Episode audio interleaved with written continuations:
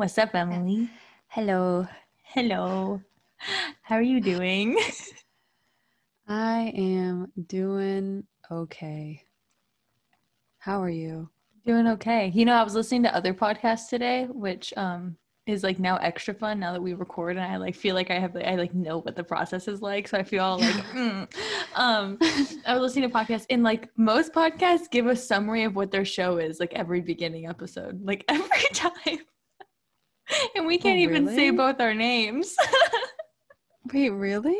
Yeah. Like they're like, hi, I'm blah blah, and this is blah blah, and we do, and this is our format for this or whatever. They're like, and this is the sex files where we're we're rewatching the series and ripping Chris Carter a new asshole. And they're like, and then they'd go into your they're like, how are you? Is whatever. Interesting. I didn't think about it. I didn't think about it either, but like also, I feel like one doesn't just stumble upon this podcast. no, this is really niche. I feel like we're fine. yeah. Because, like, how do we even explain it? I don't even know. And we introduce our corners before we walk into them. Yeah. That's totally. enough. You guys are That's oriented, right? Like you know where you're at. Jillian's corner. Who's Jillian? Who's Jillian? Jillian's whoever you want her to be. whoever you want her to be. If you listen to the entire episode and you get to Jillian's corner and you don't know who Jillian is, like props to you, honestly. Yeah. You can make up whatever you want, whatever makes you feel Whoever you want happy. Yeah. I mean, always, but you know, I don't know. I don't know what I'm saying. anyway, Anyway. who's coming next? we hit 12,000 listens today. Are you serious? Mhm. Holy shit. Thanks, guys. Thanks.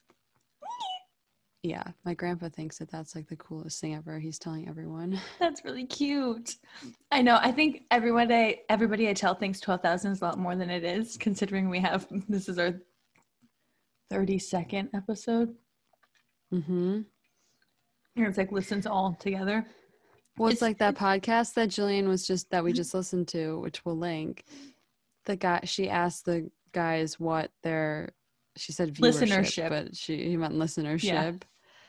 Um and they were like, oh, like a couple hundred thousand. But like we're kind of like on the way. Like I'm not saying a hundred thousand like a I know. How many episodes had they had at that point?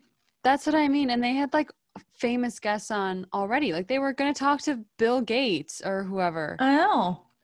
So And I was, I sent Emilie a voice memo because I was listening to this whole podcast being like, we could have her on.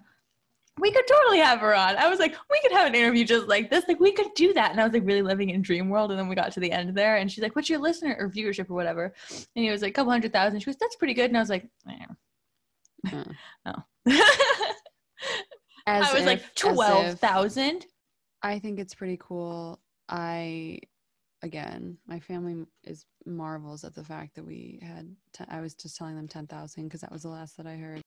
So, um, over Christmas and the New Year, um, my uh, grandmother got very sick very suddenly, um, and ended up passing away um, about a week after, or week or two after she found out um, that she was sick and uh, being the loving and supporting and ever caring grandmother that she was, she wanted, of course, to listen to this podcast.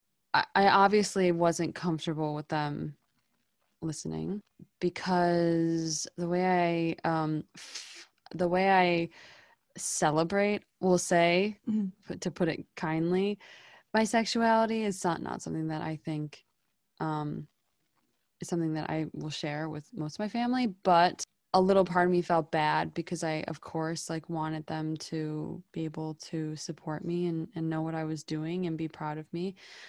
But um, I had told her um, when she was very, very sick that we had 10,000 listens. And I think um, I was thinking about if I wanted to say this or not, but I'm just going to say it. But um because i don't think it's ever a bad thing to just say thank you always but just like thank you everyone for listening because even though like she wasn't obviously i wasn't comfortable with her listening to the actual content of what we talk about in the podcast and everything she still was really really proud of me and she was proud of me because you know she would have been proud of me if like one person listened I know, but, But- still it was really cool for me to be able to tell her that we had you know a good amount. that many Oh, yeah. listens yeah That's amazing. and so i just want to say thank you and i was kind of contemplating like how to bring that up and i just think that that's a good way and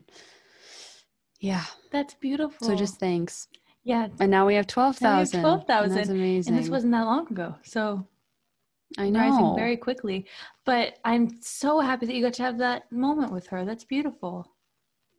yeah That's so special. thanks And she is uh, proud of you for so many fucking reasons. You're incredible. thanks i feel okay i almost lost it for a second but i'm, I'm so proud of you. I'm so proud of you. You're incredible. thanks for giving me that space. Oh my god, always. Do you want to get into the question? yeah Okay. We got a little question. I love that this has kind of been turned into advice corner. Me too. I just love like and I kind of like wasn't really sure like when we started, I think it's kind of morphed into like what I had anticipated it being Mm. in the beginning, but like I didn't really have a name for it. Yeah. So but like calling it sex corner never really felt right cuz I knew I definitely wanted to like I be I would I would absolutely have been open if you were as well Yeah. to like, you know, obviously any topic Mhm. at like at all. Um, Which is definitely what it's morphed into. But I kind of like that it's called sex corner, even though we don't even talk about sex half the time. I know. Yeah, Because it's just sexy because we're talking about it. exactly. Could mean so many things. Exactly. Okay, so we have a question from a beautiful baby listener that says, Do you have any tips on not letting your friends' negative feelings about themselves affect you? I have a friend who is constantly embarrassed and annoyed at how far behind in life she is because she hasn't had sex yet or is just starting college and she's having a tough time accepting that there's no such thing as being behind in life and stuff like that. I want to keep positive and encourage her to feel better about herself, but it's really starting to upset me and I hate to feel annoyed about it, but seeing other people struggle is tough. This sounds kind of selfish, ew. Maybe you could encourage her to feel better about where she is in life and not feeling any pressure of society. Question mark, question mark. well, friend. Um, hello friend. Does she listen? Um, That's what I mean. I don't know. I like I have a I have some things to say to listener and I have some things to say to friend of listener. okay, go and I'm gonna I'll bounce off you. okay. Um so to listener, question asker, um I would say like first thing is set a boundary. Oh, Um the best thing to do always. Yeah, because I know it can feel um it can feel like I struggle with this a lot with um protecting my own energy and also not feeling like a bad friend when I can't be there for someone. But I think even just something as simple as as saying um to your friend like, "Can you ask me before you vent at me?" just because sometimes like some certain topics that we talk about if you want to name the topic directly um, affect me in a negative way and if they're brought up when i'm um, not ready to approach them i can't then help you in the best way that i can Yeah. um, That's great advice because I feel like just the act of asking, like, hey, are you in the headspace to receive this? I need to talk about it. And it gives them the option. It, it creates, not only won't make them feel better because they don't feel stuck and like they're being like attacked with like whatever emotions that you're feeling, but also it'll make them, they'll be more receptive in listening to you. And then you'll be heard better because somebody is a willing participant and they're prepared for it. Absolutely because i think like ultimately like compassion without boundaries leads to self-betrayal and then like that sort of thing like manifests in resentment towards that friend wow. This, you know what, listener, Um, these are lessons that I also need. Keep going, Emilie. No, me too. I mean, no, like me too. Like it's because it is. It's really, really hard. Um, and I feel like maybe either you and I have had this conversation or we've talked about it in an episode, but it's really, really hard to um, find a balance just within yourself between um, feeling like you're being a good friend and being there for someone, but also like recognizing that it's absolutely in your within your right to say no and say that you this is I, I can't I can't carry this for you right now or I can't Yeah. help you carry this right now because it's it's it's not it's not what we're it's not what we're socialized to be uh to be comfortable with Yeah. with saying and, and it's and i think it's um taking time for yourself like maybe scheduled out time for yourself to sit with your own feelings and your own emotions to analyze and get a feel of how much you can take from other people because i know i have the tendency to be like yes i want to be there for everybody and then i'm Yeah. so quickly burnt out and then i can't even handle my own emotions that come up and then i can't be there for anybody at all and so exactly it's i think it's really being self-reflective and, and thinking about what realistically you can carry and removing any kind of guilt around not being able to carry other people's problems because just saying that out loud doesn't even sound logical Totally. And it's like sometimes we just aren't in the headspace to receive blatant negativity. that's fine. And that that doesn't make you a bad friend. That doesn't invalidate your friend's um struggles. It just means that you've honored yourself. And um if you're saying yes when you really need to be saying no, that is that self-sacrifice will only lead to resentment. Yep. And so um I think you need to protect yourself wholly so that you can be there for the ones you love fully. And I think that that's like a that's beautiful little motto I, I go by. poetic I'm, I mean, I because I know I wonder if you have any thoughts on this. I really struggle with when I'm in situations where I always I've always been the type of person that a lot of people come to with their problems, and I always I feel Yeah. very it's like almost uh it's like an ego boost truly to where I feel like to- oh, I'm totally. like I'm the one that somebody's coming to, and so I don't want to say Yep. no because it's it's an ego thing. Like, and I it's really setting that aside and prioritizing your own well being over your ego. I'm not saying that you're doing this, listener, but I know that I do. To where because it definitely do, makes absolutely. me feel like I'm like, yeah. oh no, but I don't want them to go to somebody else with this. I'm like, why? If I can't take it, yeah, like what is that? I mean, I think it's like I struggle with the exact same thing, and I I struggled with it to an even um like more severe degree when I was younger. Um, because like that plays into like you know, like within friendships and within like cliques Oh and my stuff God, like yeah. that, and it's like so it's like it is heightened. I think totally, but I struggle with that absolutely as well, and like walking away from your the ego of like this person chose to come and talk to me so like i should value that and like not say no.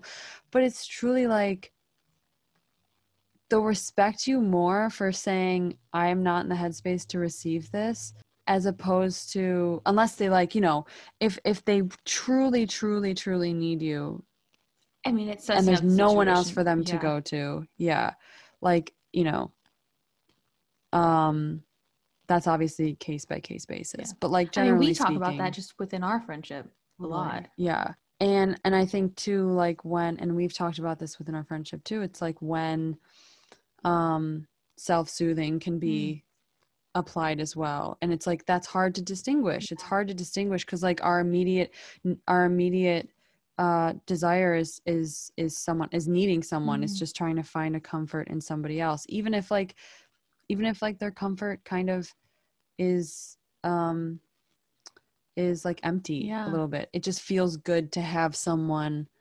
it um, feels safer than sitting with the emotions by totally yourself. exactly. Um. Anyway, this is I'm I'm rambling. No, but no, my God. I would just say like getting back to this like very specific situation. Like ask her what you can do for her, um, when she's feeling especially um behind and when she's feel like really struggling with that. Um, and just frame it as like I am working on making this friendship as fulfilling and as healthy as possible for both of us. Mm. And so, what can I do for you when you're feeling this way? Or like classics, like I'm um, asking you this because I love you and because I value our relationship. Yeah. And just like ultimately, what will help you feel more safe and more seen Mhm. when you're when you're struggling with this. Um, and then if she's unsure, like tell her how you want to help her Yeah. so that can come in like providing reassurance or offering concrete ideas that won't compromise your mental health um because I know for when, because I know for when, beautiful. I have an English degree. Anyways, I because I know when I um I have had friends that have struggled a lot with feeling very behind. Um mhm, and I think the, in, in some young in some friendships that I had when I was young and I did things very early that and by did things i mean like things that society deems like grown up like younger Mhm. than some of my friends and so they would get frustrated because they felt behind especially in comparison to me and that definitely affected our friendship um, Mm. and it would always be really frustrating because it felt almost like I was doing something wrong by having had an experience and like that becomes an immediate and that's hard to reconcile when you're talking about it because you because then it almost feels like you're the cause and how can you offer reassurance when you're part of the cause?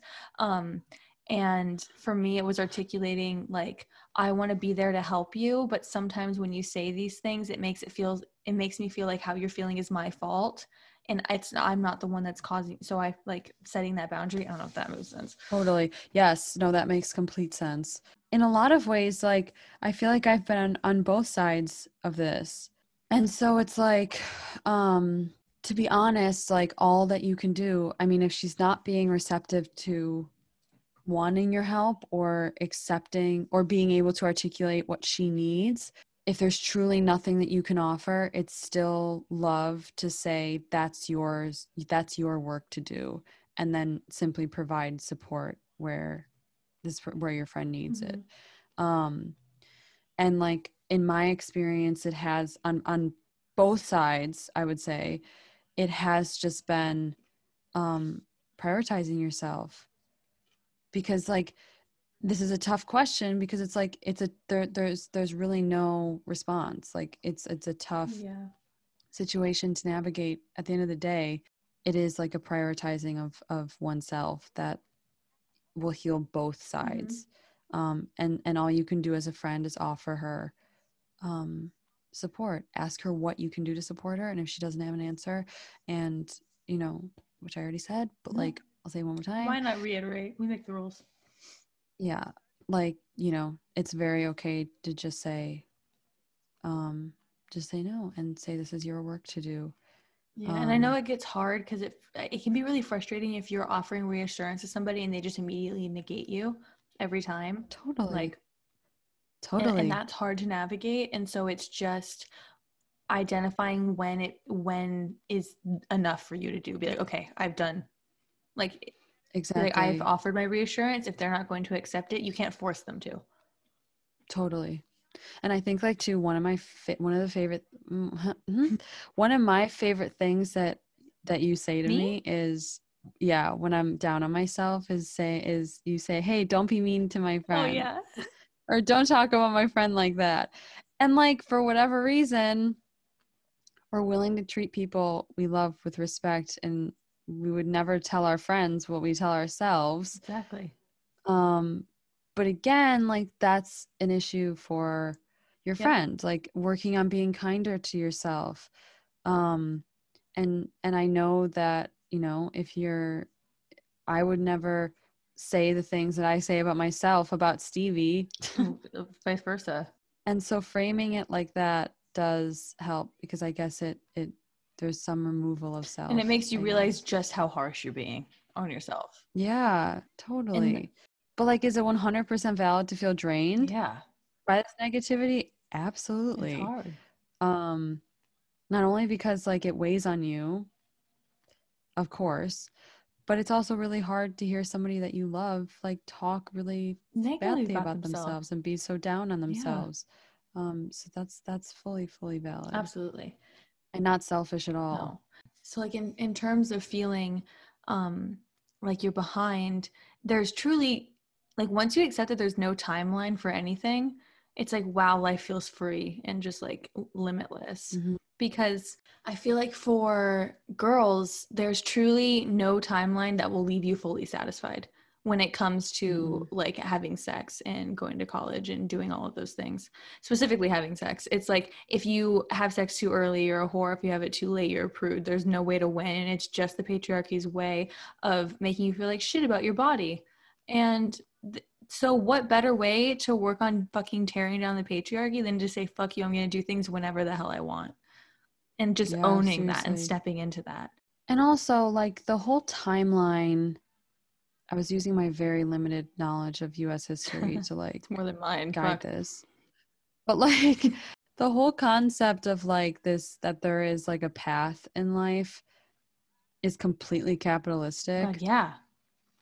like it was truly created because like it was held as a standard for white men like all peaked in like the 50s who like all went to college they went to college to find a wife and to get married and to then be able to graduate and find a job. And the only reason that that was a thing was because like they needed to maintain a capitalistic workforce and conservative traditional fam- family units. And ultimately they pushed that narrative society i say is they society pushed that narrative because it created a society that was it was it created a workforce that then moved society forward. Yeah. As a whole. you're so that's such a smart comparison. Continue that metaphor is so palpable. Oh my god. Again like that i'm sure it goes back much further and is much more academic and involved than i just said no, but like honestly academic. what can't what can't be blamed on the 50s right well also that like false um like hope of the american dream. That's totally, totally. tied to the yeah. patriarchy. That's tied into capitalism. It's tied into all of it. Tied Absolutely. into racism everything. The most important thing to remember is any shame that you're feeling from like whether this is coming from society as a whole whether it's coming from your family or your friends or from others your age that shame is not yours to carry and we say this all the time but it truly like that is the truth. Yep.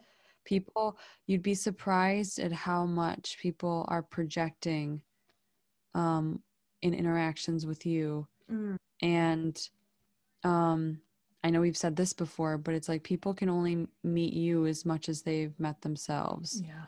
Comparison will comparison will will kill you. I mean there's no exactly there's no one there's and i know it's like easier said than done but like truly there is no one path. Like there just isn't. i mean the first step is acknowledging that and telling yourself that on a Absolutely. daily basis.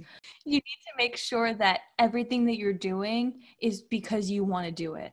Don't jump into anything prematurely because you feel like you should or you feel like you're behind no. not ready. But if you are ready and it's truly from you and it's it's like you you're seeing experiences that you want to have solely because you're having the desire to have them and then start seeking out ways to have those those experiences. If it has to do with and not having experienced any kind of romantic or sexual like relationships then get on a dating app and experiment with messaging back and forth with people. Like there are ways to dip your toe into the water safely at your own pace if you're feeling ready to. But i think it's really sitting and and real and making sure that it is because you want to not because you feel like you should Totally. And like that's a really hard form to break. Like it's really hard to I I think um that's something that like I've certainly sat with at so many points in my life. Um because I've always been very independent. I've always been very much um sort of in in my own headspace. Mm-hmm. Whatever. Yeah. Like in I just, you know. And so a lot of the times like i struggled especially when i was younger and in high school and stuff with like with feeling the pressure of wanting to of of the pressure to do something simply because everyone else was doing it when in reality i didn't even take the time to sit with it and think well do i feel like i i'm i'm doing it because i just wanted want it yeah. because I because other people were doing it and I felt the pressure to do it or am I doing it because I really want to do it and would I have been happier if I had just listened and honored mm-hmm. myself mm-hmm. listened to and honored myself and been okay with just not doing it yeah there are um, so many things that I did because the opportunity presented itself and I felt like I needed to it was like okay this feels this is what's supposed to be next that I right. wish I would have waited for and done with like totally. a conscious mind of what I was engaging in. Not even just sexually, I mean, so like, many realms. I was gonna say, even to be honest, like for I was just this is so weird that like we that we are tackling this question because I was just thinking about college for me mm. the other day. Um and I think like the the note that I kind of took around this was like reframing will literally become your best friend. Yeah. Oh my god. Asi- I I think I think reframing and looking at it as like like I'm super comfortable doing what I'm doing and like that's all that really matters. Yeah. Um, I think like those two things, despite what everyone else is doing, despite what society is telling you to do, Think those two things are mm. huge. And like reframing specifically, because it's like how exciting that you're getting to experience these things when you're ready to truly take advantage of every opportunity. Yeah. How exciting that you're at the age that you're at where you can sit and think about these things and curate it to be exactly how you want it to be and, and make it the safest situation that it can possibly be for yourself. and like experiencing things like later just means that you have that many more other experiences and other lessons and intuition and self-assurance that you've spent more time with yourself to better dive into these experiences and opportunities that you really want. Yeah. And so like the reason I brought up college for me was like the other day I was thinking like I would and I know that obviously there are opportunities too, but I think like with my undergrad, like I would love to be in undergrad right now. Oh my God. Like, I was, th- I, I, would think do that so many things differently and I would take advantage of so many other so many things that I just didn't when I was there. Mhm. And that's not to say that like every single person feels that way and that that should make you feel okay with where you're at because of course that's not the case. But I think reframing it as like how exciting that you now get to approach something with just that much more life experience. Exactly. Like that's all that it is.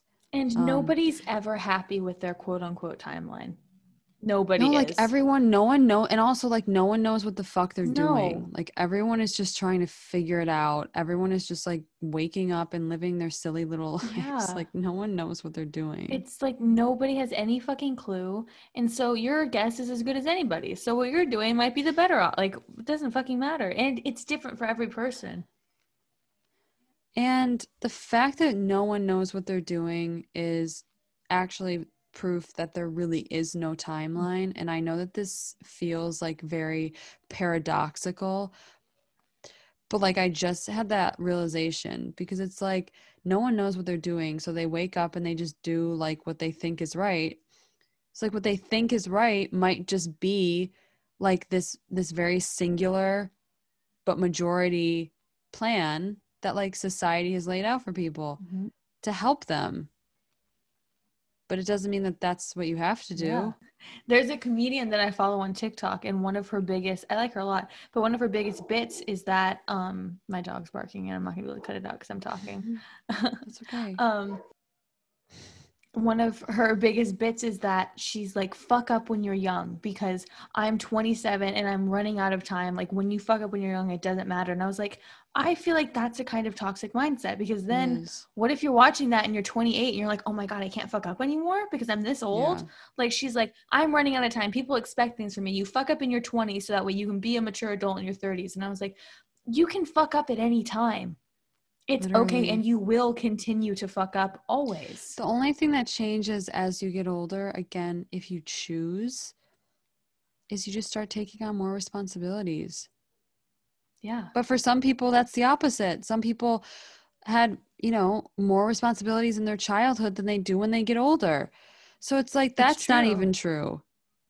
yeah so really there's no formula so whatever you're doing is perfect for you Exactly. it's literally perfect So it's like, um, and also like I don't know if this is helpful, but like I always find comfort in the fact that like Oprah Winfrey was fired from her first anchor job when she was 30 and like or like 31. she's oprah Yeah, she's Yeah. fucking Oprah now.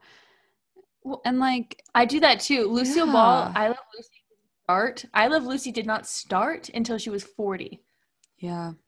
Damn. like and that is her legacy Yeah. but she was like working for a career up until that she was married for 10 years up until that like she didn't have her first kid until she was 39 which she had wanted to have kids for a really long time and her career didn't really take off till she was 40 yeah. there's no timeline And guess what? Which I didn't actually know, but she met her best friend. She met Gayle King at that job. Oprah. Winfrey. Mm-hmm. And they're like, you know that get that meme that we use where she's like, she's the sister that everyone deserves. That That's what she's talking about. Yeah. Oh, I didn't know she was talking about. And so it's like if Oprah had never been there at that time in her life, maybe if she Yeah. had never gotten fired, like you don't know, she would have never met her best Mhm. friend. So it's like exactly instead of worrying like- if you're behind, just focus on what's in front of you and just squeeze everything out of each little thing, even if it's not where you want to be. That's so beautiful. And it's truly, it's like your life is playing out the way that it's meant to, and letting go that you cannot control that and having a little bit of trust in that is really comforting. And like, I'm definitely not saying thank you for the pandemic because so many fucking people have died. But if we never had a pandemic, I would have never joined Stan Twitter and I would have never met Emilie. Yeah, it's true. And we wouldn't, and I wouldn't be moving t- to New York with you. And. I, we wouldn't be here right now. know. Like, Um, like when you're lamenting over wishing things were different try to think about what you wi- what you are so grateful is the same Yep. No, yeah, seriously. And likely to go off of that, the mindset that you're behind is what is holding you back. So, like, the Yeah. sooner that you let go of the idea that you're behind on this like elusive journey that doesn't fucking exist, the sooner opportunities that will serve you and set your soul on fire will take up that space all of that empty worrying is currently occupying mm-hmm. and I, I truly believe like you release something that's taking up negative space in your life and and it frees all the opportunities that you that that had been blocking. And just to go off of what you said so too true. like there's there's an italian um proverb. Is that how you say that? Yeah. um proverb proverb. Proverb. um and i'm not even going to attempt to say it in italian because i don't know how to speak Oh, italian. come on. It's really hard. My sister couldn't even say it we're the Italian we're the didn't you know we're the presidents of yeah, i know. I know. Even fucking gillian's gillian. Could have said this better than me i think. Probably. um but it basically translates to if it's roses they will bloom. Which is like you know Yeah. if something is bound to happen it will. And so there's no use in worrying.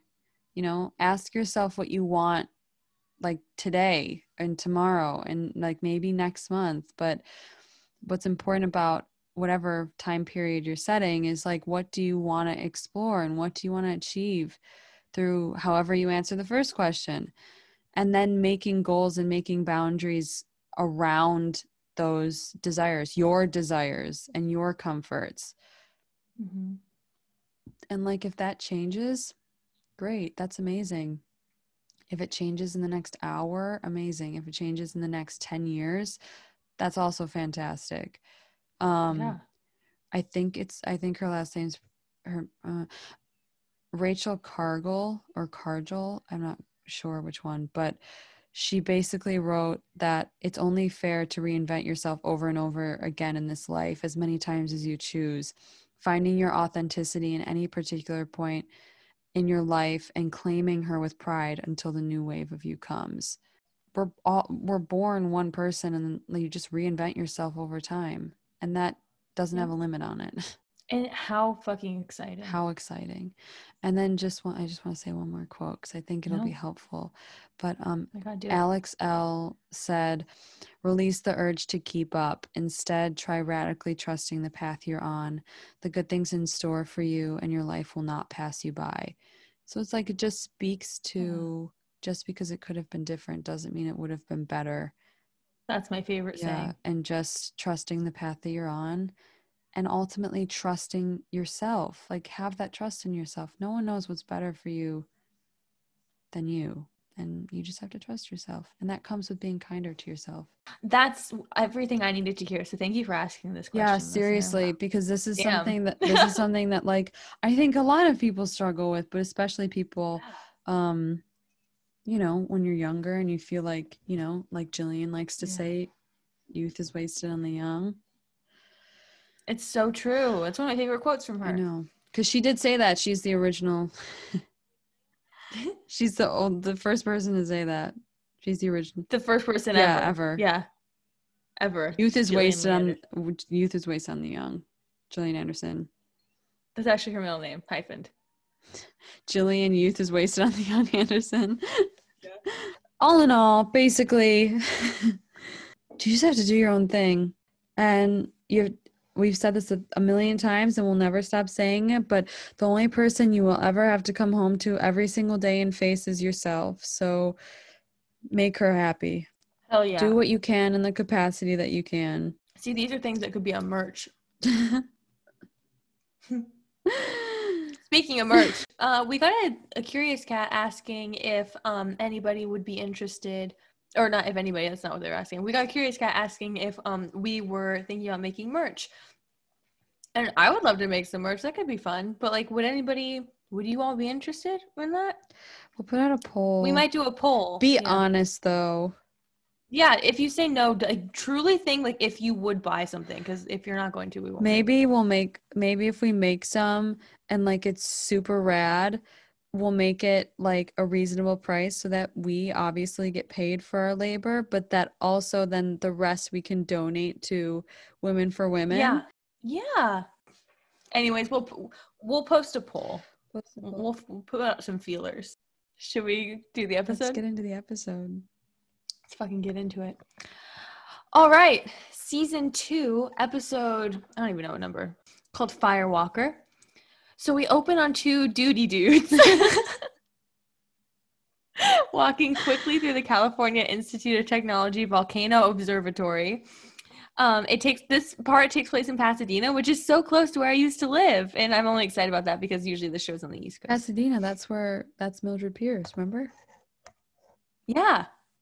So they've lost audio visual connection with a research um, project called Firewalker, which is a robot um, that's in a volcano, but they received an emergency transmission from the research team.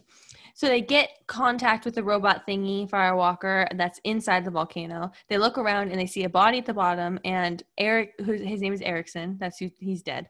Um, and then they see shadows moving, which normally wouldn't be a big deal, except for nothing can live in that kind of heat at the bottom of a, of a volcano. And then the camera shakes and they lose signal. I just want to let you know that like I fully took notes and in like the second last scene I was like I have no idea what's going on. So so what you what you explained, the names, everything this is going to be I'm going to be a member of the audience just live commenting cuz I truly have no idea what happened.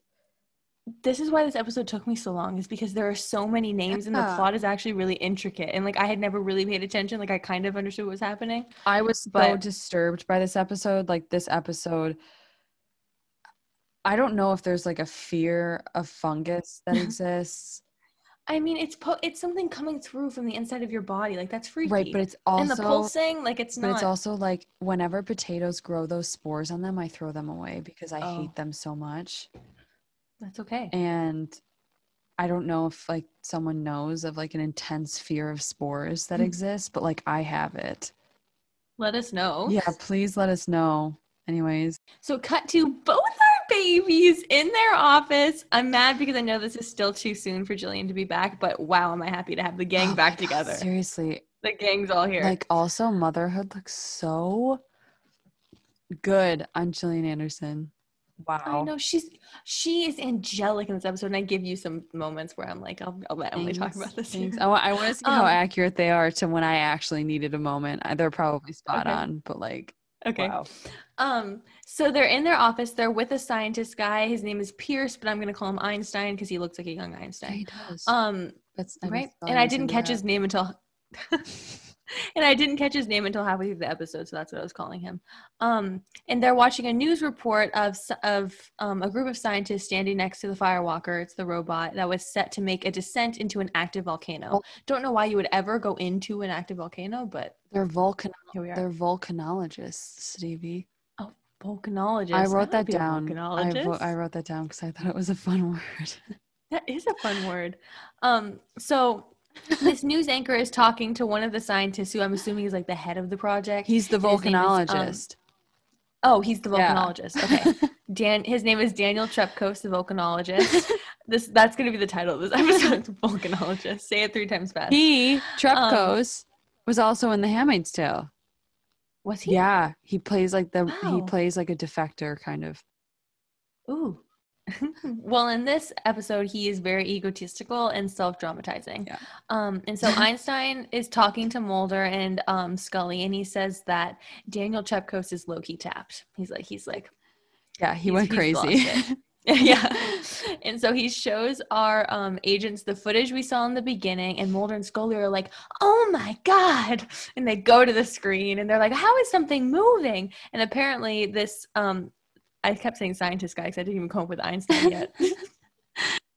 Einstein um, was up there with the team, but he really got into it with Trepkos because he was losing his shit, and so they left.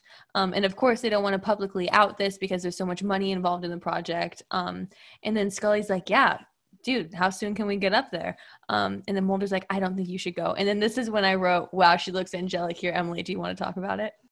okay, I have a couple of things. She looks things. so beautiful here. She looks so beautiful. And like I was having a very I was having a very visceral reaction to her in this episode. There was just like something I really get into it the next episode. And I have this whole like thing that I go on about her hair. But like and I don't want to say it now because it's so perfect and I'm really just savoring it for the next episode because like I just I don't want to ruin it. Um one, I have a head canon. Mm. So my head headcanon is like they just them being in the office like sparked this in me. Cause I was like, this is right after one breath, right? It was maybe even this Mhm. line that that that made me think of this, like him being like, I don't think you should go. I was like, what happened between one breath and now? I know. I and know. so I want to know. I have a head headcanon that like obviously Scully like spent some time with her sister and her mom. I'm sure she like Right. stayed with them for a bit or like, you know, for a couple of nights. I want to know how much time has I passed. That's the know, I know. Um, but then I have this headcanon that like Mulder just like showed up at her apartment like the first night she was back or something, like with some really shitty takeout. And like they just kind of ate like mostly in silence, but then like they went back and forth like a little bit. But like really he was just like watching her like breathe and watching her eat and like watching how her eyes moved, like because she was watching the TV and like she just let him and she knew he was doing it, but she just let him it's really um, dramatic, but like No, that's beautiful because like he would be comforted by the fact that she's there and he can see her and he can see that she's with him and she would be comforted with the fact that she's not alone. so I feel like I should make a law that you can't have headcanons anymore until you're writing. you know, I'm sorry. That's all I can manage right now. No, I'm joking. How, I know, I know you're joking. capacity you can. Um but like the overall thing is like Scully looks so beautiful, Gillian looks so beautiful and she just looks soft. Like it's like this she looks like she just woke up but she looks perfect. Like cuz her hair I can't even explain it. It's like her No, hair it's almost it's like glowy. Yeah, like her hair looks so soft. But then like all of her, like I just feel like warm thinking No, about true. this Scully. This shot specifically, we'll post a. We have to post a gift. Or something of Absolutely. this one. But it's truly, it's almost like the camera's slightly out of focus. Like it's like all yeah. soft. Yes. It's stunning. So, it, Thank you you, for that. Yeah, I'm You're great. welcome. Always. So Mulder's like, I don't think you should go. And she was like, I appreciate your concern, but I'm ready. I want to work. And them echoing this phrase throughout the series just doesn't sit well with me because it plays into that trope of the strong woman persevering through insinuating circumstances when the circumstances shouldn't even be. Oh my God. It's okay. It's okay. Keep going. Come on. I want to hear what you have to say. Yeah. because it plays into that trope of the strong woman persevering through insinuating circumstances when the circumstances shouldn't have even happened in the first place. Totally. Well, And it's just, and it's also this is the beginning of that. absolutely and um it's also it shows how um the continuity of something that shouldn't have any continuity which is like mulder not respecting the fact that that's how she copes. She knows what's best for her. um He's not her dad. yeah. And so then Scully is cuz Scully says I've already lost too much time and like what a fantastic line. Yeah. Um one hopefully that put him in his place, which obviously we know it didn't, but like it should have. Um but like she works she or she copes by working and like I think that she should be allowed that. And Yeah. especially after a trauma, just like support her in whatever she needs. Don't try to convince her you know better. She's literally Because you don't. She's following you around as you process the trauma of your sister's abduction and doing nothing but supporting you in that quest. Just like toss a girl some support when she needs it.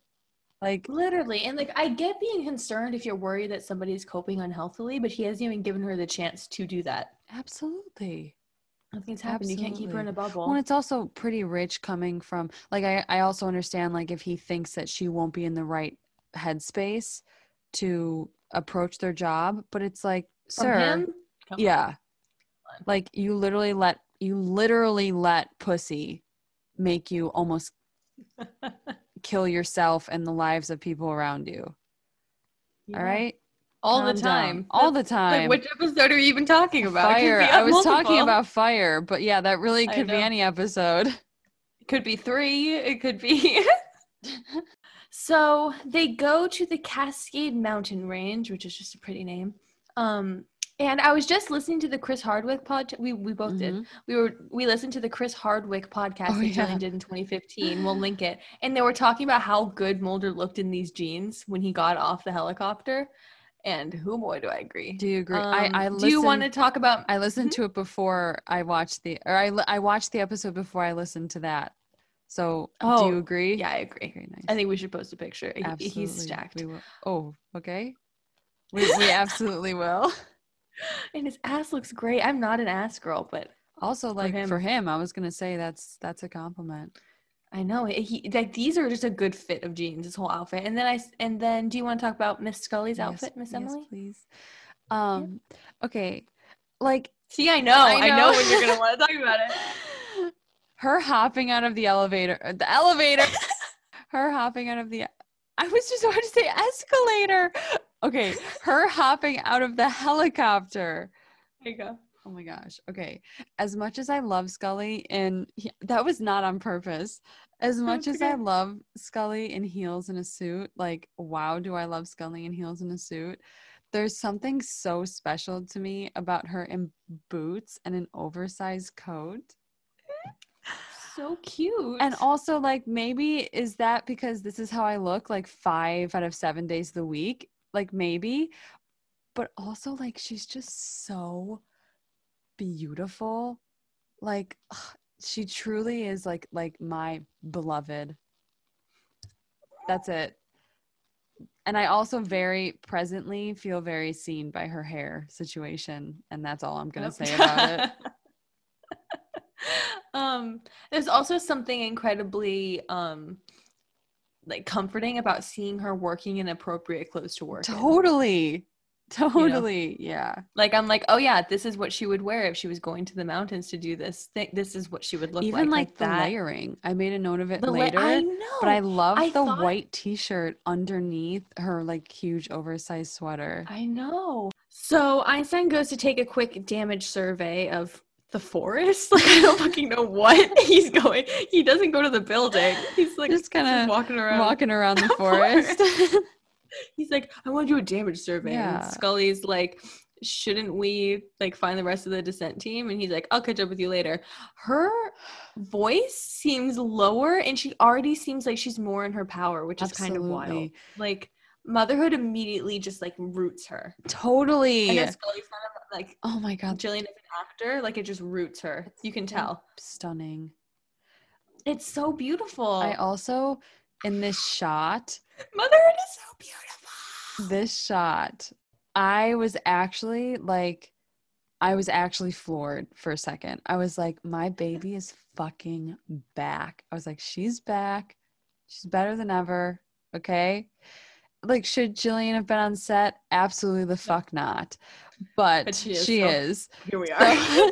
I yeah, will I marvel over her freckles? Yes, I will. As Um you should. and I love all of them, but like especially the one that's like on the, her forehead, and then she has one on her cheek, and those are those two are my cute. favorites. You're so cute. I just want somebody to love me the way that you love her. That's my favorite thing that you say. Wait until the next Truly. episode. Oh wow, I really. but if like if a man I was dating ever said to me like this freckle on your face is my fa-, oh my god, what would I even do with myself? That's beautiful. So pure. Okay, so That's why I told you I love your belly freckles. I think about that on a daily basis. Emilie. Good. Like I have never even noticed that I had them. Like I wasn't even conscious of that, and you made me feel so. And now it's one of my They're favorite so things about myself. I love you so much. I want to Mm. squeeze you. Squeeze you. Okay, Top two squeezes I would like to have Stevie and Gillian. All I want. Okay, so Mulder and Scully go into the building, the science place, the lab. I don't really know. Into the place Beats me. where the people are, and it's trash. Like there's shit everywhere.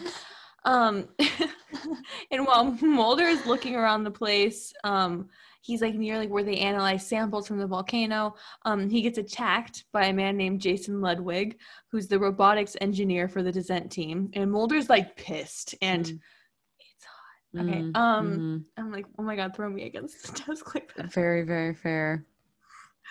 Uh, and then Scully comes running in, and she's like, "What's going on?" And it's just all I love it. I'm here for all of Yep. it.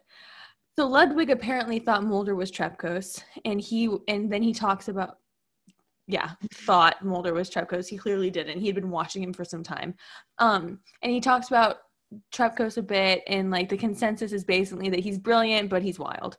Um, Ludwig turns on the light, and the rest of the team comes out. Like, I don't know what they were all doing. I have no idea. Why is the place trashed when they're all like kind of functioning? Like Yeah. they're upset, but like they're function. I have a lot of questions. So then we meet Peter Tanaka, the systems analyst, who seems vaguely ill, but like nobody's really talking about it. Um, and then we meet Jesse O'Neill, who one reminds me of Natalie Portman. Did you ever see the movie The Professional? Oh my God, you're so right. From when she was little. Up a Wow. so that I could show you. Because it was just Yeah, so that's so accurate. Yeah. Yes. literally her. Wow, that's I know. It's freaky.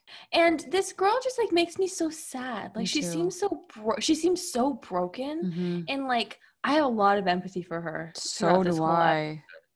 Um, and she's a great actress. She does a great job. Fantastic So- job. Jesse says that Trepkos has um had bipolar has a bipolar disorder and he stopped taking his medication. And then during this conversation, Ludwig implies that Jess and Trepkos were having an affair. And Trepkos was Jesse's thesis advisor at the university, and he asked her to assist him on the project.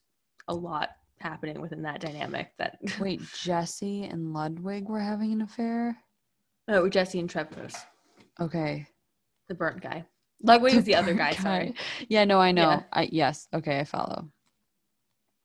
Um, and then when he started to, when Trepko started to lose his shit, he destroyed all of his own work. And so Mulder's going through what notes are left, and he sees a new life form underlined. So like that gets his dick hard. um, so Mulder and Scully go into another room to talk about the team, and Mulder's like, they're acting wild, and Scully's like, yeah, but like it makes sense. Yeah. And Mulder's like, no, but there's something more that they're not saying. Um, how he knows that? Couldn't tell you. We went right back to the old tropes. Yeah. We love it. no growth. so they decided to talk to they, yep, they decided they should talk to Einstein. Um, this is where I realized his name was Pierce. Uh-huh. So cut to Einstein in the forest. He's taking notes of some damages. I don't fucking know. He's just walking around through the trees and he gets murdered by Trepkos, who looks very ashy and says, "No one can leave," all dramatically in his ear before he kills him. so stop me anytime. That's what that's what Pierce gets for taking notes about some broken twigs. I know. I'm like, what are you doing out there? Go get the people He's that are. like, so- "Oh What? my god, this third twig is broken." Gotta write it down. That's suspect. Look out. So once it gets dark, everybody goes to look for Einstein, and then Tanaka, the low key sick one, finds him, and we bring the body back to home base. And then Scully goes, "I'll get the helicopter," but Mulder's like, "No, I've been going over Trepkos's work, and like, the, I think he found like a silicone-based life form from the volcano." And they go back and forth with a lot of sciencey jargon for a minute, and she calls it science fiction, and that's my favorite shit ever. Me too. Um, and then Mulder's like, "We have to look for the evidence," and she's like, "Bro." Every one of these people has post traumatic stress disorder and we need to get them out of here. And like, yes, she's fucking right, but we have returned immediately to the device that proves everything Scully is sure about wrong. Yep. Cute. So Scully goes in to talk to Jesse, who's crying when she walks in, and she's so sweet to her. So gentle and so caring gentle. and loving. Like, insert the power of women, Nicole Kidman gif. gif. we should post a picture of them talking and then the oh, Kidman. That will happen. Yeah. Um and she asks her what's wrong and she says that she can trust her and like also they really said to Gillian like we will overline your lips. They said lips. They oh, said they said she will be giving you lip. Yeah, literally. They really went for it. I, I mean, love it. Yeah, they're perfect. Yeah. So Jesse talks about how withdrawn and paranoid Trepkos became and how he locked himself in his lab for three days and wouldn't talk to anybody and he stopped taking his medication because he said it was polluting his brain and that in turn she was polluting his body, which just makes me so sad because like she was brought out here by him who's much older and every way authoritative to her and he like turns on her and makes her feel like she can't take up space and like well it's like one scully is very familiar with that power dynamic yeah. And two, she Jesse is like Jesse, is that her name? Yeah. She's like, he told me that it was gonna be an adventure. And so Scully is also like, wow, yeah, I get it. Relatable. Yeah. I truly think that Jesse exists as a parallel to Scully before the abduction. And I think in her interacting with Jesse, she's able to see how she's grown after the abduction totally. and like what patterns existed before.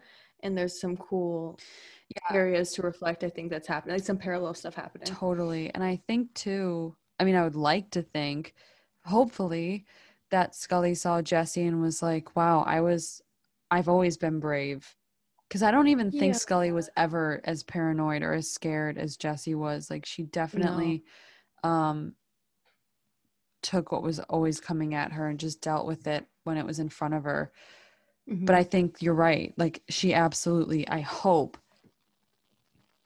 was presented as a parallel to just show how much Scully, not even how much she's grown, but just how um, strong-willed she is, and not to say that you know Jesse isn't, not, but yeah, but like you know she she was a but she you know she was traumatized. She's been through a lot of shit.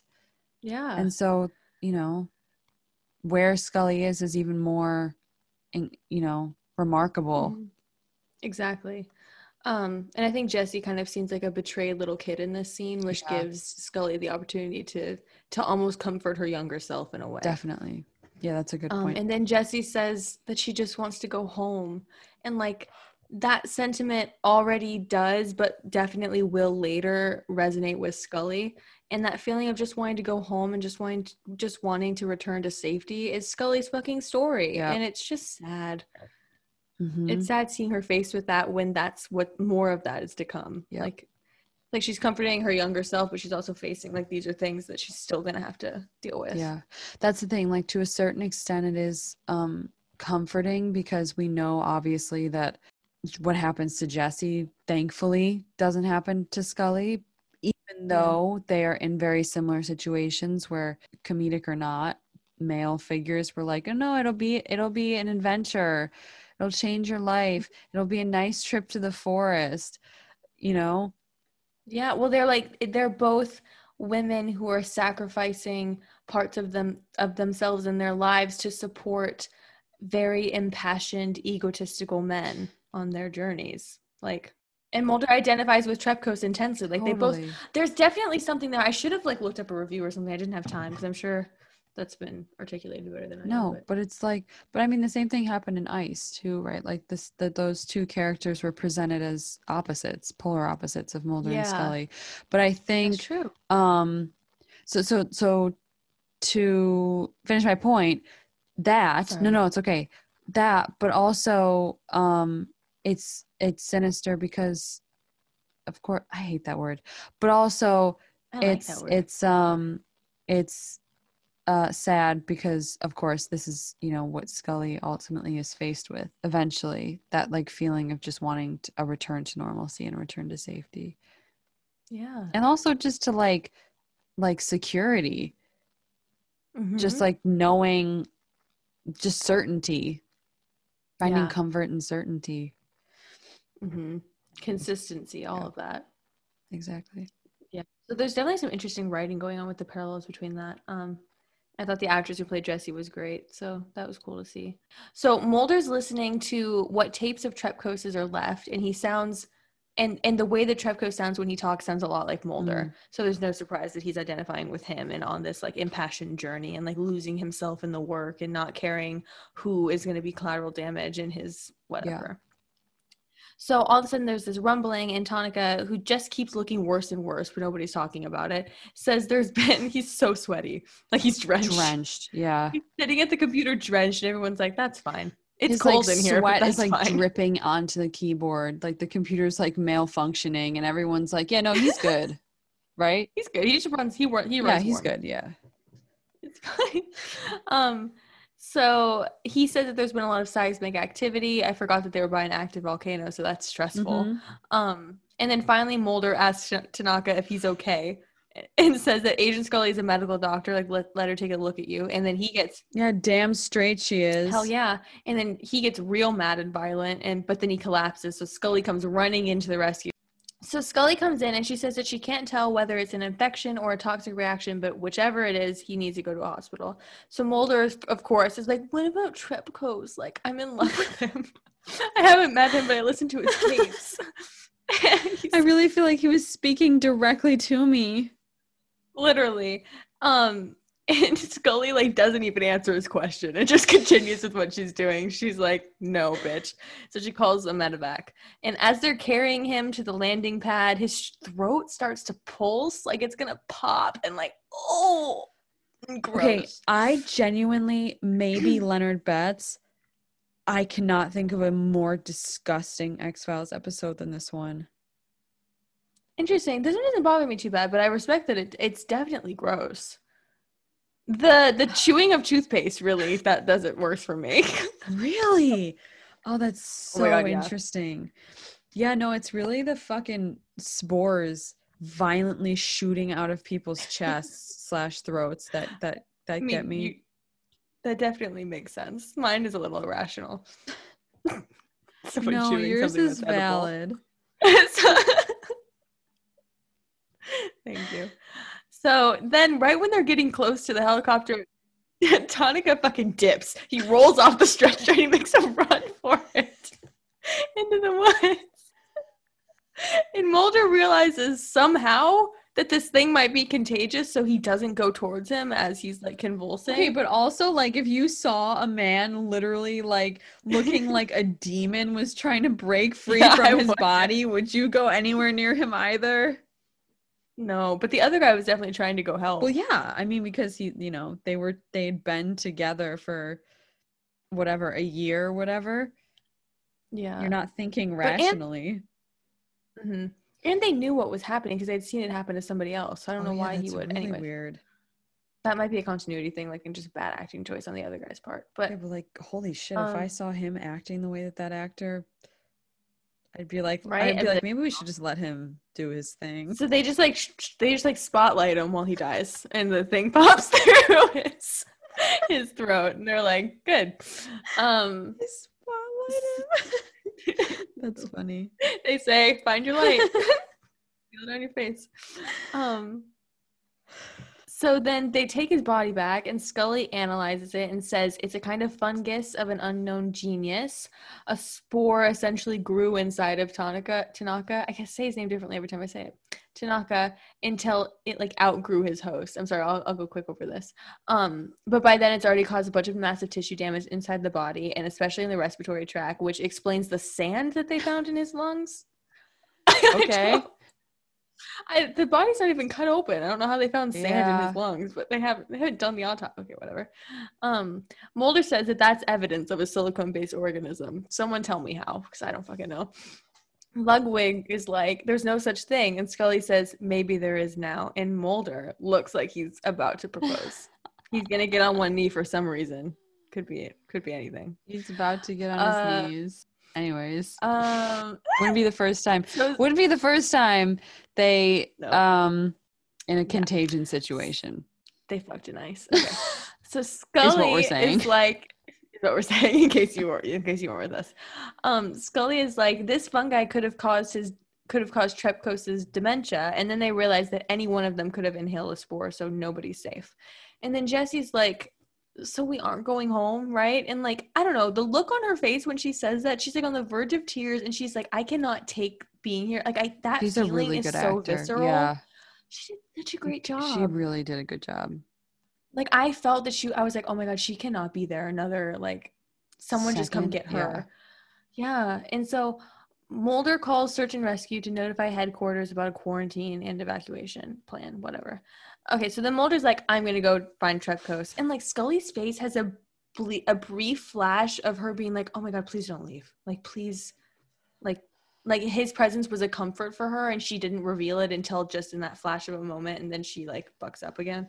I was just gonna say, like, every time I think about, like, I think about Gillian's nose, I'm just like, hmm, yeah. And then, like, I see it, and like, I lose my fucking marbles. She means that. I've I've witnessed it firsthand. Yeah, I thought about you when she turned to the side. I was like, "Oh, f- there's a profile." Yeah. I, you could. Okay, Did you hear me uh, drop to the floor all the way from California? I did. Because I did. yeah, That was Emilie. that was me. um. So then Mulder again is caught up in the I need information, even though the information won't matter if he's dead. And she's like, "Well, let me come." And he's like, Uh oh. "Careful, Careful. That wasn't even on purpose." I don't even think that's what she says. This is what I wrote. That's Ooh. definitely not what she says. I would have remembered that one. No, she says, "Well, I'm going with you" or something like that. Um, and he's like, "No," and she's like, "Look, I know what you're thinking, but you have to get past that. We both do." And she goes, "I'm back, and I'm not going anywhere." And like, that's so hot. Go her. Like, you fucking go. Oh my god, that was so hot. The way she, her voice when she. I'm about know to break because my she's glasses already in half. more- Don't break your glasses. Don't clutch them like that. You're gonna break them. But she's already like way more in her power, like in in her performance. It's so incredible. Yeah. That's it. I don't have anything else to add. I just Yeah, wrote. no, I just incredible. wrote. Oh my god. Yeah. Um, but she ends up staying to finish the autopsy. Yeah, because Mulder's like, no, I do the stupid, dangerous stuff. You do the important, smart medical stuff, babe. That's what makes us such a good team. And she's like, Which like it is cold outside. really translates to I do all the action stuff and you stay back and do the office work. Which also means like Mulder gets to be on camera initiating the urgency that drives the plot and suspense. So, um, Mulder leans in really close and whispers that he's counting on her while he like rubs her shoulder, and I'm like, okay, guys. Give it up. okay, we know. Stop it. so Mulder goes down to talk to Ludwig and Jesse, who were clearly just cahooting about something together. they were like cahooting in the corner. Um, and Ludwig tells Mulder um, where the pictures of Firewalker took her from and says that he has to guide him to the caves, or otherwise he'll never find it on his own. So they go down to the caves, and then Ludwig gets shot by a flare gun. It's like a fire beam that comes and hits his back. what a dramatic way to go, honestly. Seriously. Oh my gosh. th- then Trepkos comes out of the gloom and he's like covered in ash. He looks like a pirate, like um and he points to Mulder with the gun. Um and then it fades out because that's where there's a commercial. It's so dramatic. Um so then he takes Mulder's gun and starts pouring gasoline all around Ludwig's body and lights it on fire so that it kills the spores. I'm assuming. So so nonchalantly, he's like n- no emotion. no, he's like, yeah, I'll burn my friend. he's like, pretty fire. Yeah, it? I will Like, watch my friend burn. no emotions. So, cut to Scully working away in the lab. She's trying to culture the spore, whatever the hell that means. She's doing lots of smarkle shit. So, none of it is killing the fungus, but she has learned that unless the spores are injected or inhaled right away when they're released, they're not toxic. Um, she knocks on the bathroom door to tell Jesse that it's pretty likely that none of them were infected, but we see Jesse and she is clearly infected. She's her her neck is pulsing in the mirror. I also would just I also would just like to say, um, when Scully was looking into the microscope, um, yes. Uh and like uh, And back to you, Steve. back to you, Stevie. I'm serious. That's it. Yes. also, her lips, like the way that her lips look in like harsh lighting, they look so plump and just like beautiful and like soft. Like some people might describe them as kissable, like Some people some people cut back to Mulder asking Trepkos what went wrong, and they talk very metaphorically and annoyingly, but like the basis is that Trepkos is having a crisis and everyone's infected. Um, because Erickson, the, that first body that we saw in the volcano, died in front of all of them, and Trepkos is actually the only one that's not infected because he was locked in the lab when that happened.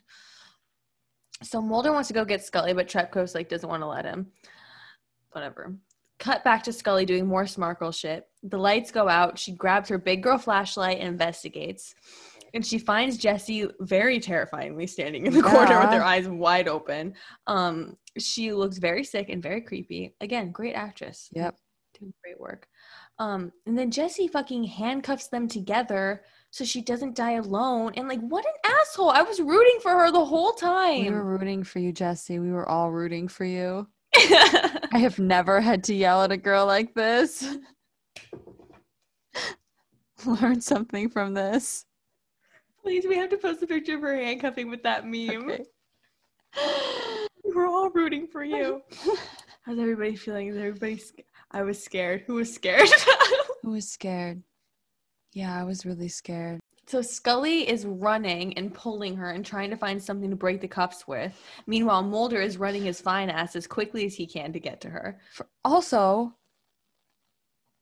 can we just talk about the fact that this woman gave literally gave birth this know. woman Gillian literally gave birth and had major invasive surgery 10 days ago and she's being slammed against a metal table and forced to do a site a fight scene that was arguably on par with like the most intense ones that she'd done up until this point Yeah. like i just feel like that could have that very specific situation could have been avoided it's like you're just gonna There's an interview where she talks about that. I can't. I, I don't know. know what it's from, but I've definitely heard her say you're gonna like she was like, uh, ram her tummy you're gonna ram you're gonna make her ram herself tummy first into the edge of a metal table but it's like it's so horrible because women non-binary people like people in spaces that are dominated by men or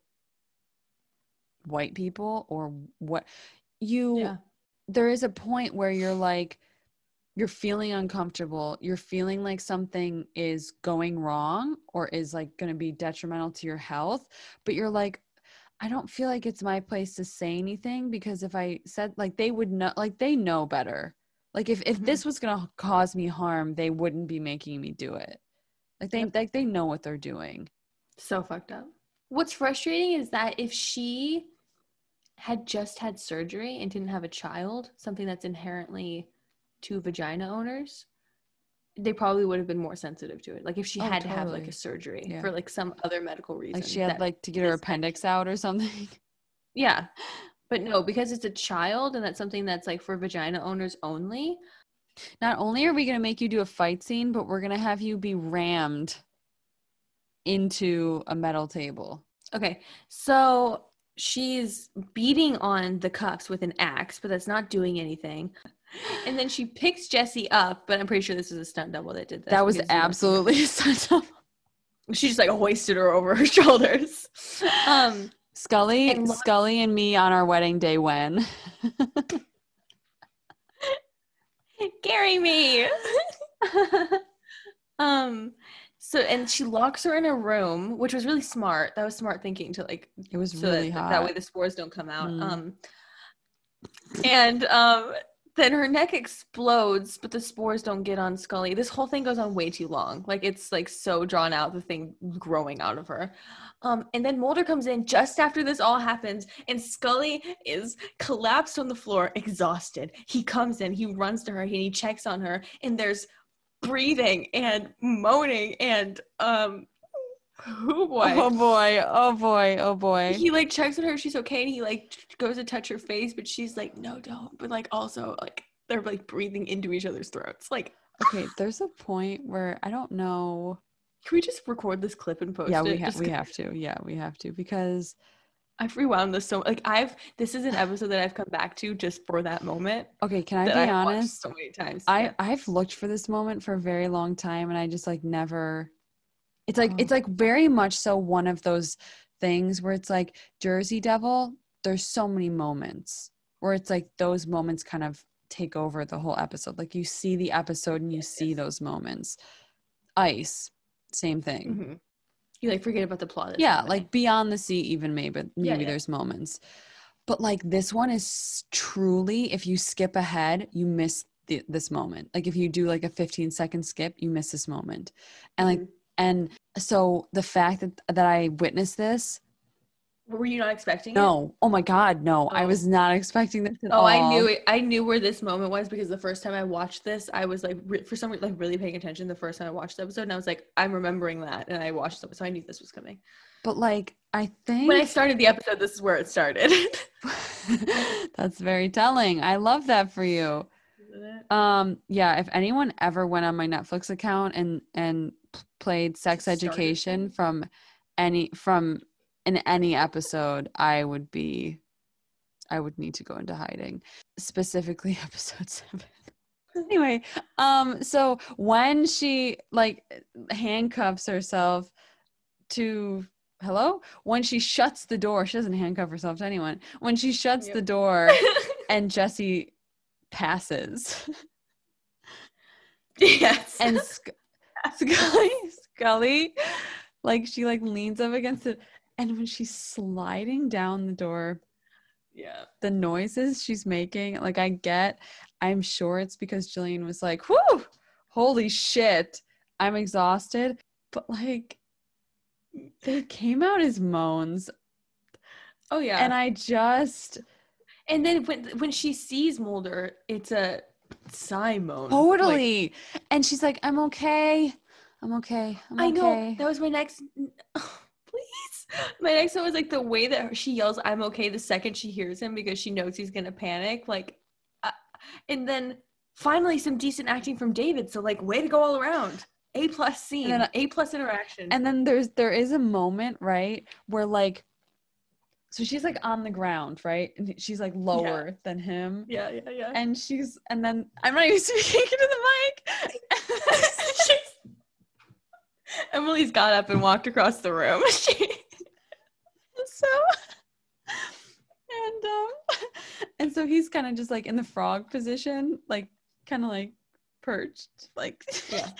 so he's squatting yeah down. squatting that's the word so he's like Frog position. he's like A squat. Yeah, You know, fillers in between your comments. yeah, you know, you know, like when you get into like a frog pose. So he's like kind of above her, right? Like a little bit. Mhm. There's a moment where like she like where he's like grabbing her face and he's kind of like figuring out like what to do. And she like looks if if Stevie just cut that out, I just said something so explicit. But there's a moment where like Scully looks down and it looks so sexual. It looks so sexual. What this whole scene looks like, it looks like her. Mo- I'm sorry, her noise is like really fucked me up. Okay, I know. I th- I was listening to it and I was like, oh, Emilie went through it when she watched this. it looks like he handcuffed her to the bed to a bed. The, there's no bed here. To Mm, a The bed. to a bed frame, and just like emerged from between her legs. Okay. That's what it looks like. That's what it looks like. Her hand is like literally up. Are you telling? You're gonna tell me I'm wrong? I'm not disagreeing. Out of context, why? Why is Mulder in a jean tuxedo after he just went down on her? I don't know. Like that's what it looks Jean like. tuxedo. he looks good in a jean Or tuxedo. denim tuxedo, whatever you want to call Whatever. it. Whatever. Um, what really gets me, I don't know what gets me about it, is when he like he like goes to like touch her face. He's like holding her chin and she lets him for a minute and then she like pulls away. That I don't know, something about that. Because she like leans into it and then she's like, wait a second. And then she's like, No, I'm fine. Like I'm fine. She's like, oh my "I'm God, okay." wait, Like, what are you doing? Yeah. No, She's no, to herself. she's- I know. She's almost like, no, watch it. Like, mm. they totally had sex after this episode. Okay, that was going to be my question earlier. Yeah, they absolutely did. Like, she just, Right? she just got back from being abducted. I, was going to like ask you. hadn't until this point yet. Like, I don't know that they, when she got back, I feel like it was like definitely sussing out boundaries. But like, I feel like I lean towards the headcanon that they started having sex during the cancer arc. Mm, That's what I lean towards most. But I think like a headcanon that could exist was that after this episode could have been a first time. I think um I agree. I I I yeah. I think I mean everyone I mean you know my head canon is like that Yeah. they had sex like or or or were intimate in some way like when they like truly like when they were at their lowest points Yeah. and then were actually um I like that head headcanon. I don't know. I go back and forth a lot. I know, so do I. But I think that's like the most consistent headcanon that I've had, where like I think that they were intimate in some way beyond being platonic partners. And I like that the idea that they had sex right away, like early in the beginning, because I definitely checked out with her character and having been with so many of her superiors. Yeah. But that it wouldn't be emotionally intimate or like explicitly discussed until cancer beyond. Totally. Yeah. But oh, I was gonna say, like, no, it's okay. When they um when they almost lose one one of the like when one of them is almost lost Yeah. is is when they and so this obviously would have been a big one. Mhm. But this was also a huge violation for her. So I don't know how yeah. she would have reacted like that. I, I tend to lean more towards like she I want to believe that like that she like called him and like literally asked him to like come over and hold her. And that's what where like the revival bit like Yeah. comes into play. resurfaced. But um, I also feel like this Dana Scully wouldn't have been that emotionally vulnerable with him yet, and she would have just let I- herself suffer, even though he would have come over and done that for her. Obviously, Yeah.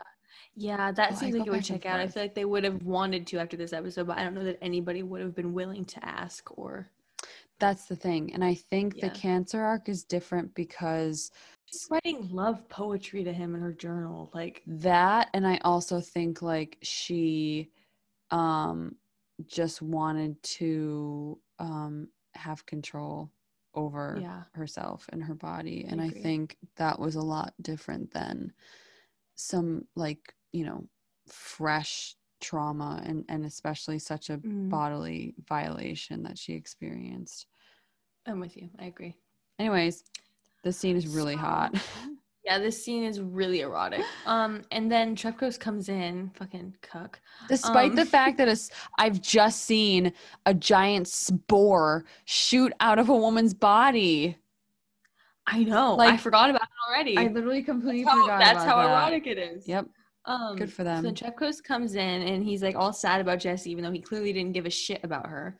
Um, and the evacuation unit fin- finally comes, but Trepkos decides to stay. Like he doesn't want to go back to the real world. I don't fucking know. He's angsty. Um, we'll just like let him live in the forest. So then they, so Mulder and Scully get out and they they don't test like they're quarantining. Like you can hear in Mulder's voiceover um, and they get rid of all the evidence, of course, like everything, like nothing happened. And then Trepkos goes into a cave with Jesse's body, And that's the end of the episode. So it's like, good job. Uh, another woman in peril for a man's pain, but like make it Romeo and Juliet, I guess, because they both Literally. die at the end. I don't really know. I, it's so fucking weird. Yeah, it's very strange. Yep. So that's the episode. That is the episode. Do you want to do Gillian's corner? We haven't in a minute. I know. Yeah, let's do it. Can we sing? Yeah, let's sing. Okay, ready? Mhm. Mm. Ba-da, ba-ba-ba-ba-ba. Gillian's corner. We both went jazzy. Um, so you want do you want to talk, I can talk. please? So, um, so for Gillian's corner, we are going to talk about an interview that she did. It was a radio interview back in the day. Um, and it was truly one of the first real things that Stevie and I like I would say first pieces of content Stevie We and I like consume together? together. Yeah. It is just so wonderful. If you haven't It's so listened to it, just listen to it. It just oh, Post it. It the was in the nineties. yeah, it was in the 90s. She goes through some really rad music that she likes, and her mom is there, and they cook a meal together. It's just really sweet, and she's really And- cute.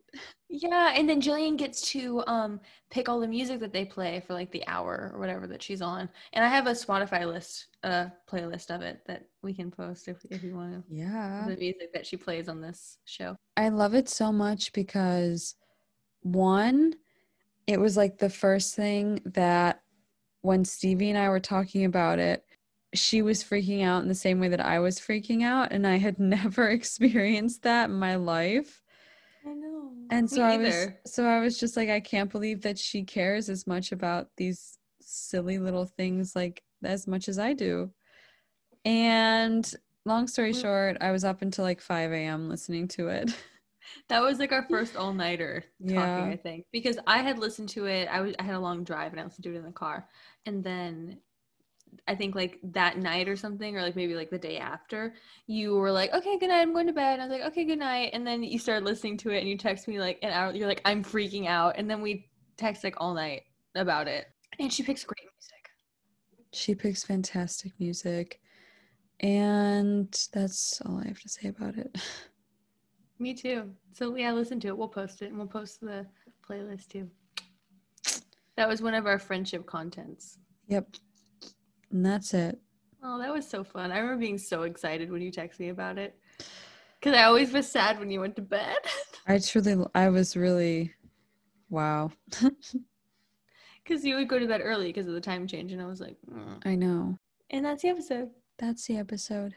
Thank you so much for listening. We fucking adore you. All of the kisses and loves. Mm-hmm. Loves. Yeah, loves. Yeah, loves. All the loves. Yeah. And we'll see you next time on Success Files. Bye. Bye.